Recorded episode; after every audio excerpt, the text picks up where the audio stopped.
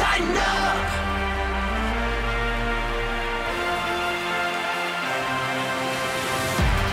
This is the OTP presented by Farm Bureau Health Plans. Get the home field advantage with health care coverage from Farm Bureau Health Plans. They've been protecting Tennesseans since 1947. Mike Keith with Amie Wells. Amie, how are you? Mike, I'm so good. How are you? I'm really excited about our guest. And and I want to I want to introduce him. And this could I could make this introduction like an hour. David Keith has been in so many movies and television shows. Here's some of my favorites Brubaker, The Rose, Heartbreak Hotel, Firestarter, Daredevil, The Great Santini, The Lords of Discipline, Behind Enemy Lines, The Indian in the Cupboard, and one for which he's maybe maybe best known, An Officer and a Gentleman, TV series Hawaii Five-O, Regular Role, Law and Order, I even remember Coed Fever, which was his first TV series. He won't he won't even know I remember that. David Keith, welcome to the official Titans podcast, the OTP. I can't believe you brought up Coed Fever. Boy, that was bad. When you're someone's cousin, you've seen everything they've done. Well, Mike, you took my first question. I want to know exactly how you guys are related because there might be a little confusion. Our grandfathers were brothers. Okay our grandfather Keith. And my grandfather was about 16, I think, when my uncle Gilmer, Mike's grandfather, was born. And so, and their parents died not long after that. So the older siblings in that family, and I think there were 11, I'm not sure, I may be wrong, 11, 13, 9, but what there's a bunch of them. And the older ones raised the younger ones. So my papa was almost like a dad to uh, to my uncle Gilmer. He was. He actually forced him it was during the Depression. My grandfather had dropped out of school because he had to go to work. And your grandfather forced him to come live with him so he would finish high school. And think about how that changed his life because he got a great job with General Foods and had a successful career and, and kind of uh, you know passed along good things to the rest of our family and so yeah it's a good family story they were two of 13 david's granddad was second my granddad was 13th. Whoa. So that was the difference. I think Uncle Fred was first. Was he the oldest? Yes. Okay. So there wow. you go, Amie. That's more than you and the rest of the OT people wanted to know. I don't think that's true. I think that's a great family story. When I told everybody that David was going to do the podcast, they said, You've got to ask him about Major League Two and the Jack Parkman shimmy. Do you get more people ask you about Jack Parkman than any other character at this part of your life? I guess now that the officer and the gentleman people are all in nursing homes. what I used to get all the time was bodacious set of tatas, which was a line I actually I threw in myself. It uh, was a different different line. I, I, threw that in. Or did you really swallow the ring? That th- those two things from officer, but from from young men, they want me to do the Parkman shimmy, like basketball games, and and uh, you know the the they've got a big head of me, and and some of the students have seen that. Most of the kid college kids now remember from from Indian in the cupboard. Yeah, mm-hmm. yeah, yeah, that makes sense. Well, I want to stick with Major League Two for a second because I've seen a lot of sports movies, and I always wonder can people in these movies actually play the sports that they are portraying? like in Major League Two, there had to be some people who were legit good at baseball and some people who really weren't. Who were some of those people? None of the actors on the team were were uh, uh, not good at baseball. Most everybody had played, I guess, in their youth, but they certainly, you know, they were fine at practice. I mean, we had some minor league players that were extras, and we weren't up to their caliber. But uh, the hardest time I had was I hadn't gotten a um, a new prescription in my contacts, and so I'd go to mm-hmm. practice with my glasses on, hit the ball great, and then it came time, you know, in front of when the cameras are rolling, and I have my contacts in. It'd be it was really cold at night in Camden Yards, and the contacts were like sticking to my eyelids, and I stood there at the plate whiffing it over and over. Finally connected and put it in the outfield. So. Oh no! Yeah. Eyes are so important in baseball. You don't think about it. And if I'd only thought ahead of time, man, it would save me some embarrassment. you have some baseball skills, but you're really a football fan, right? I've always said basketball is my favorite sport, football is my religion. I love that. I might steal that actually. You know, the University of Tennessee football in my household was too important to enjoy. I mean, if the Vols lost on Saturday, you didn't go around my dad till about Wednesday, you know, when you knew the next game was coming up. I mean, it was it, it was really bordering on nuts. You know, it was it was it was like having a distant relative in major surgery every Saturday. That's so you very can imagine stressful. how I feel these days. Is it true that you had a role on like within the Tennessee Vols program and maybe the Dallas Cowboys program? Well, I'll tell you the whole story. So, when in 1967, when I was 13 years old, and I dad had been taking me some games, it, it just wasn't enough to sit in the stands. That's part of my personality, just overdue, overdue. Anyway, so I got a job as an equipment manager when I was 13, and then I played my last season of football the following year, and then went back as an equipment manager and continued to work until uh, 71 when I was a junior in high school. So I worked the games and the practices. I was Bill Battle's ball boy when he was the receivers coach before he became the head coach. And it was so much fun. And I got hit, especially when you were practicing with the smaller bowl squad and the managers had to like play cornerback with an air shield. I got knocked all over the place. But it was it was a real joy. And then when I became a little bit of a celebrity, Doug Dickey invited me to come back to the games and I said, I really want to be on the sidelines. So he hooked me back up with the old uh, manager's coach, George Cafego. And uh, they gave me a coach's uniform, and I was on the sidelines until I guess 2007 or eight with the Tennessee football team. I had to put in my movie contracts that I had to be I had to be finished by, you know, Friday evening so I could make a flight back. If I was in Canada or the continental United States, I had to make a flight back to, to every Tennessee game. And a lot of movies shot on Saturday back then. So I had to be scheduled out on Saturday. And then when Bill Bates got on the sidelines with the Cowboys, he got me on the sidelines with the Cowboys. And they had me down there for a few games. They said, look, you're not allowed to be down here without some kind of job. So I carried one of those gigantic old video uh, recorders for KXAS out of, of Fort Worth on my shoulder, carried that around for a season. And then Tom Landry's final season, Greg Aiello, who was director of operations at the time, got me a job carrying Tom Landry's headphones and standing next to Tom Landry through the whole game. And I mean, there were so many, it was a terrible season and his last season, and it ended in such heartbreak with him getting fired. But one of the amazing things that I remember is he would he would call the receivers he'd call a timeout if things weren't working he'd call the receivers over and the quarterback and he'd take a piece of paper and a sharpie and redesign the pass routes send them back in completion completion touchdown completion completion touchdown. It was amazing.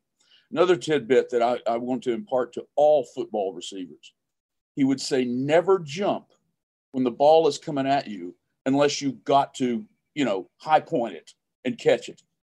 Never have your body going perpendicular to the path of the ball because it just adds another movement and adds another element to the possible inaccuracy of the throw. But I see players do that all the time. You know, they really go across the middle and they leave their feet, and, and so their body's going this way, and the ball hits it, bounce, bounces off.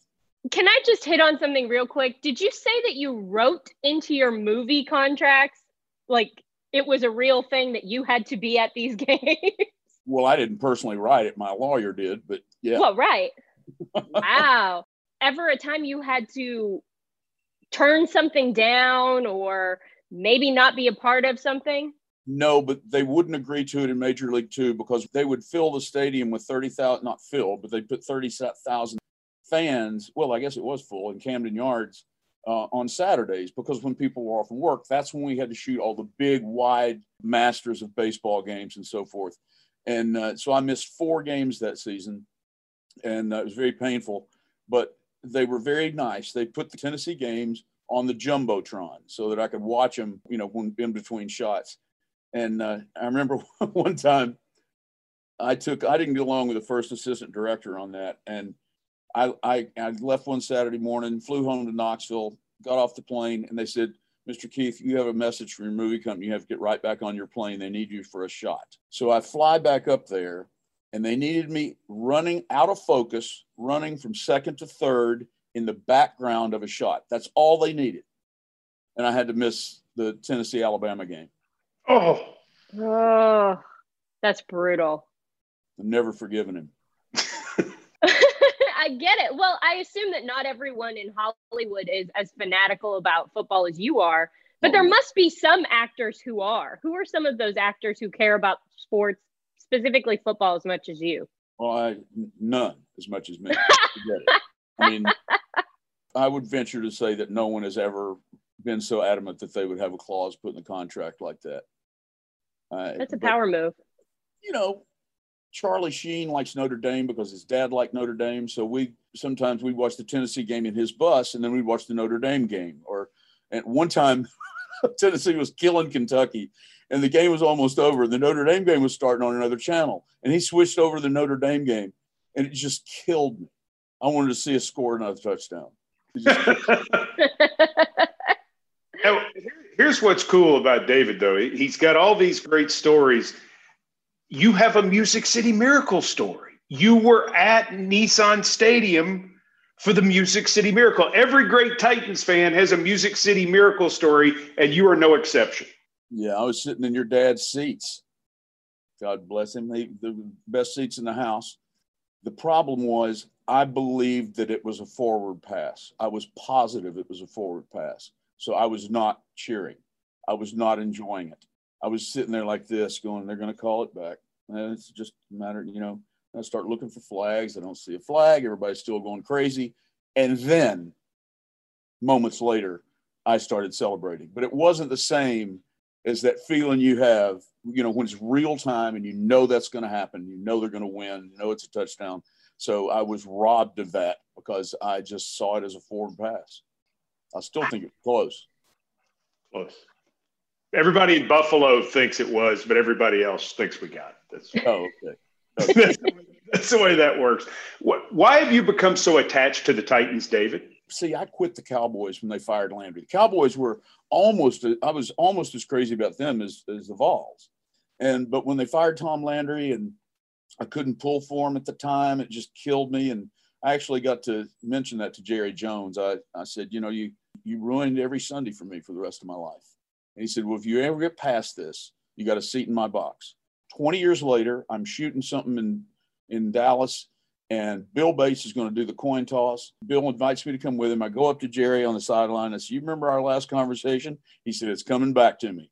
I said, Well, you still got a seat in that box? He said, Absolutely. So the, the, the family uh, allows me in their box when I want to go to a Cowboy game. So, but anyway, I digress as usual. For the, the Oilers to come to, to Tennessee was such a great feeling for me. One, because Eddie George was on the team and I was a huge fan of Eddie George's. In fact, when Eddie when Eddie was at Ohio, Ohio State, he won the Heisman Trophy, and Tennessee beat them in the uh, not the Gator Bowl. What was the other bowl? Citrus Bowl. Was it the Citrus? Was. I thought it was in Tampa. Anyway, so he has had the worst game of his career. He's coming off. He's surrounded by press, and he's pushing them away, pushing cameras away. And I knifed through him in my Tennessee garb, and I grabbed him by the jersey, and I said, "You are a great football player. You're one of the greatest football players in the world. And you're you have a huge future in front of you. And you need to put this day behind you and forget about it and move on. You've got a great future in the NFL. And that actually came back to me a few years later because he was with somebody in LA telling that story because the guy he was telling it to was the producer of a show I was doing. So that came back. And Eddie and I became friends and hung out a little bit in Nashville after that. But them coming there gave me a real, true Sunday experience, another football, Tennessee football experience.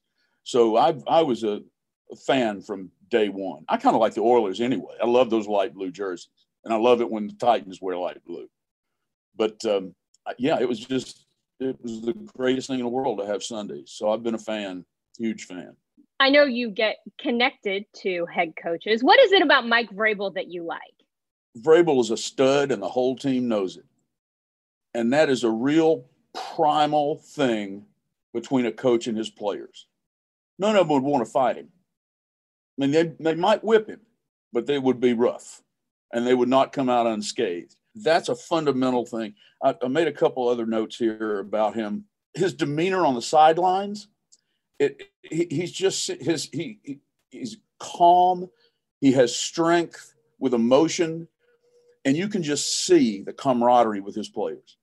You can see how much he cares about them. He's their friend. He's not just their coach, he's their friend. And, buddy, you play a lot harder for a friend than you do for a coach. Amie knows this. When I do the games, Amie, Amie does sidelines with us. I turn my phone off during the game. But the first thing I do when the game ends is I turn my phone back on. And that's not only for family in case something has gone on, but also to kind of see what's happening in the locker room and just to connect. Generally, one of the first texts I've gotten is from David Keith. And normally it revolves around Derrick Henry somehow, some way. I don't think there is a bigger Derrick Henry fan in America than David Keith. We can't give it to Derrick Henry enough for you, David. Is that accurate? I struggle with this all the time because I want to protect him. They've got they can't do what what the New Jersey Generals and Trump did to Herschel Walker. You know, they they, they can't they but my gosh, you know, intimidation is a defense is that's what they're supposed to do. But with Henry, a Henry offense is an intimidating offense. Now you've got a defense that's worrying about him all the time. They're worrying about getting beat. And as they get beat slowly through the day, they don't just get damaged physically, they get damaged emotionally, psychologically. They start to doubt themselves. And that is such a crucial tool for an offense to have. Um, can, you can imagine being on the defense and wondering if you're the next guy that's going to get, you know, shoved to the ground like a little child. And and that's just he's just a weapon that can't be ignored. And and particularly, you know, I, I during the Ravens game, I, one of the texts that, you know, I loved winning the game, but we should have never even been to overtime. We kicked three field goals that at least two of which could have been first downs or touchdowns. I mean, throwing the ball on second and five inside the 10. What? It's four down territory. It's four down territory. and throwing the ball on third and two with Derrick Henry. It's four down territory. You tell me that Derrick Henry can't get you five yards in three runs you tell tell me he can't get you two yards and two runs? No way. So I don't want him abused, but I want him used more often. Now, play action, I think, is is another thing. You know, when they'll hit the line once or twice early in the game with Henry, and, and then here they come with the fun and gun, you know, five wide, no empty backfield. And I just go, oh no, now everybody knows what they're going to do. But when he's back there, and you know, I love Tannehill, but sometimes that fake to Derrick Henry ain't much of a fake. It's kind of like it kind of pokes the ball like somewhere in the general six feet from Henry and then goes back to throw. But when he puts it in his gut and pulls it back out, that whole defense is suckered because they have to be because they're snake bit. You know, even before they we've played a team, they're snake bit from watching him, and that's that's a that's a great place to put a defense in. Is he a legitimate MVP candidate in your opinion, David? He is. He is. You know, it's going to be tough with Mahomes and and and uh, and uh, Ben Roethlisberger having the kind of year they're having, but he's so much more instrumental in in the Titans' success than other running backs or any position for that matter. And I I I think he is a legitimate candidate. And uh, it remains to be seen what happens the rest of the season. But if it keeps going like it's going now, yeah, he'd have my vote. So let me ask you a movie question about him. Eddie George has gone to Hollywood and done some things. Do you think Derrick Henry might have some sort of career in him? He's good, good-looking guy, big guy, well-known guy. Would they stick him in a in an action movie somewhere? Well, you have to be able to act some. And, well, that's true. And yeah. and, and you, you can't. I mean, there are people who just can't get a line out. I mean, they're just it just doesn't work. It's nothing against them. It's just they they don't know how to deliver a line, and that's it has nothing to do with intelligence either. Trust me. I've never met a football player that didn't want to be an actor, and I've never met an actor that didn't want to be a football player. But it doesn't mean we can do it. I noticed in the questions you sent me, you mentioned J.J. Watt. You know, he was great on SNL. Oh yeah, he mm-hmm. he, he was a good actor on SNL, and I thought, mm-hmm. man, I wish I had a, a way to send him a a message, you know, saying you were really good and this is something you should consider. You know, I wanted to say that to him. Oh, I've got the Dunkin' reader here, don't I? Talk about delivering a line. I'm sorry, I'm not delivering a line very well. hey, Titans fans, get get a kick before kickoff with Dunkin'. DD Perks members can score four times the points on any beverage purchase every Titans game day during the regular season when you order ahead on the Dunkin' app. Download the Dunkin' app today and order ahead for in store carryout or drive through pickup for a quick contactless experience. Just use your phone to order and pay. Make Dunkin' part of your game day ritual and score four times the points to help keep you running all season long. Titans fans run on Dunkin'. Participation may vary, limited time offer, exclusions apply. David, I want to ask you about wide receiver AJ Brown. Who does he remind you of? You know, I thought and thought about that because I was searching the NFL. And, you know, Calvin Johnson is six five. I mean, he's he was kind of he and Larry Fitzgerald were the first one that comes to mind because of how thick and strong he is. I didn't realize he was only six one. That really surprised me. I thought he was at least six three, and uh, but he's what 220, 225. He's a powerful guy. I mean, he can play running back. But I tell you, I came up with a name and uh, it, uh, it, it, came from that that touchdown run that tied the game against the Baltimore Ravens when he broke four tackles and drove that safety into the end zone. He looked like Jauan Jennings, the Tennessee Vol. That's what Jauan did on a daily basis. And I hope he'll do it for the 49ers one day. He's on the practice squad now, but he didn't have the speed that AJ has. But uh, that power, the lower body power, David, what's your theory about why the Ryan Tannehill thing has worked so well in Nashville after it did not work out for him as well in Miami? You know, that is the question of the day. I mean, he he's a great quarterback. Who knew? He's so cool in the pocket. He reads the defenses extraordinarily well. He's got a very good arm. He's mobile. But, you know, I got to say, when you got Derrick Henry in the backfield, takes a little pressure off of you. They didn't have anybody like that.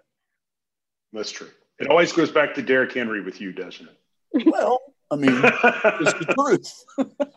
but yeah, it's not wrong. I, I I love your consistency. That's what makes me so happy. Hey, when it comes to your health care coverage, you should be the one to make the call. So call Farm Bureau Health Plans. They've been protecting Tennesseans since 1947. David, who jumps out to you on the Titans defense? Do you watch that side of the ball or just Derrick Henry? No, no, no. Of course not. Uh, if they put him on, if they, he'd be a hell of a linebacker. Um, yeah.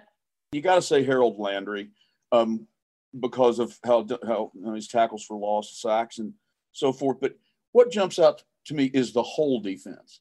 This is a bend but don't break defense. They can give you a heart attack. They make you sick at your stomach, and then here they come like the cavalry at the end and save the day. One of the things that, that I really love about them are these timely interceptions and pass breakups.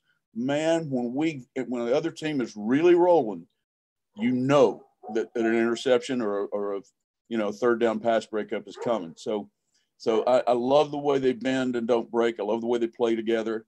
I love Byard. I love uh, I love Butler, and uh, you know the, the, I think they're a unit rather than you know a couple of stars here and there. David Keith is our special guest on the OTP presented by Farm Bureau Health Plans. David, who are other NFL teams and players that you like watching in 2020? Who do you enjoy? I love watching Packer, Patrick Mahomes and Tyreek Hill. I love it. I, Patrick Mahomes it looks like a little schoolyard kid out there having the best time of his life, and nobody. He reminds me of Condredge Holloway the way he runs around, and uh, when people can't get to him, and then to make the plays and the throws that he can make. And I was just just watching. Um, was it uh, Carlton Davis on this? You know, I was talking about an intimidating offense and how it breaks the spirit of the defense. I don't know if you watched the game, but there was a shot of of of uh, Carlton Davis sitting on the sidelines hanging his head because he'd just been completely and utterly humiliated by Tyreek Hill. I hope he doesn't hear that and come looking for me. I think the two of them are amazing to watch. I like watching the Raiders because John uh, Gruden and I have been friends for years. I met him on the sidelines when he was a graduate assistant. tried to get him to come to Knoxville. I was texting, I was wearing his phone out trying to get him to come down here and coach the Vols. They didn't have the money. I watched the Cowboys, and you know I'm hurting for for Charlotte and and uh, and and the, the, the family who I've become friends with, and uh, you know it's they just I don't think they've got the right coach. Well, so what are some of your thoughts on the eight and three Cleveland Browns? You know, I haven't watched the Browns this year at all, but Baker Mayfield at, at six one, I mean, he's the key to stopping him, is stopping him. So you've got to get an immediate push by the defense. So he's got that wall in front of him in the pocket. If you don't get a quick push, then he'll, you know, he can throw over you and make very accurate, good throws. But when he's really trouble is when he comes out of the pocket. I would say containment is as important as a defensive push, as a defensive pass rush uh, for the Browns. I think that's, I think, you know, keeping him from running around and making these crazy plays a la Patrick Mahomes. I, uh, I think that's the key to stopping him. David, when are you going to play football coach in a movie? Well, I thought I was going to get the get that uh, uh, that uh, movie that Matthew McConaughey played the coach in. I thought I was going to get the other coach, the Bobby Bowden role, and I I didn't get the role. But uh, yeah, I'd love to do that. Oh my gosh, that'd be so much fun. So much fun. Before you go, is there any way that being an actor, you are able to embody a role and you're very familiar with Mike Keith, you know, just as a character. Um, could you do a Mike Keith touchdown Titans impersonation? I do it all the time on Sundays in my house. I, I think my neighbors can probably hear me from inside the house. Literally. I mean, the, the screams are ridiculous. And now I'm out on my back deck, so I know they're going to hear that. But touchdown Titans! Yay! That was great. Oh, that's strong. Good. That was strong. It's in the genes. You have to be a Keith. I'm sorry. I understand why you demur when uh, when challenged to do that, but I still like to do it. Dogs are howling in the neighborhood. what do you have coming up these days? What are you into? The industry, of course, shut down, and uh, in you know, I was supposed to direct and produce a movie, an action movie in um, Atlanta, that in April, and we moved it to May, and then um, but then we have shelved that, and you know, who knows if if it's going to ever happen. I mean, it was rolling. I rewrote the script with the, the writer, and uh, we had a casting director. We had offers out, and you know, it was we were in pre pre production, and now it's just on hold. So every once in a while, I'll put a scene on tape. don't get it. I mean, your career has been amazing. I, I, mean, it really has been, and for you to uh, be willing to make your old cousin look good and take a little time and talk some ball with us today. Uh, I really appreciate it. I know Amie does too. And I know uh, all of our listeners to the OTP thrilled to hear your insights. And so if Derrick Henry carries the ball 60 times on Sunday against Cleveland, David Keith will be happy. Don't kill him. Don't kill him. That's exactly right. That's good stuff. For David Keith and also for Amie Wells, I'm Mike Keith. We thank you for joining us for this edition of the OTP. Where the legends go, everybody knows it's our house. Fighting for Tennessee, making history. Greatness is meant to be ours now. Hey, we got Titan blood running through our veins.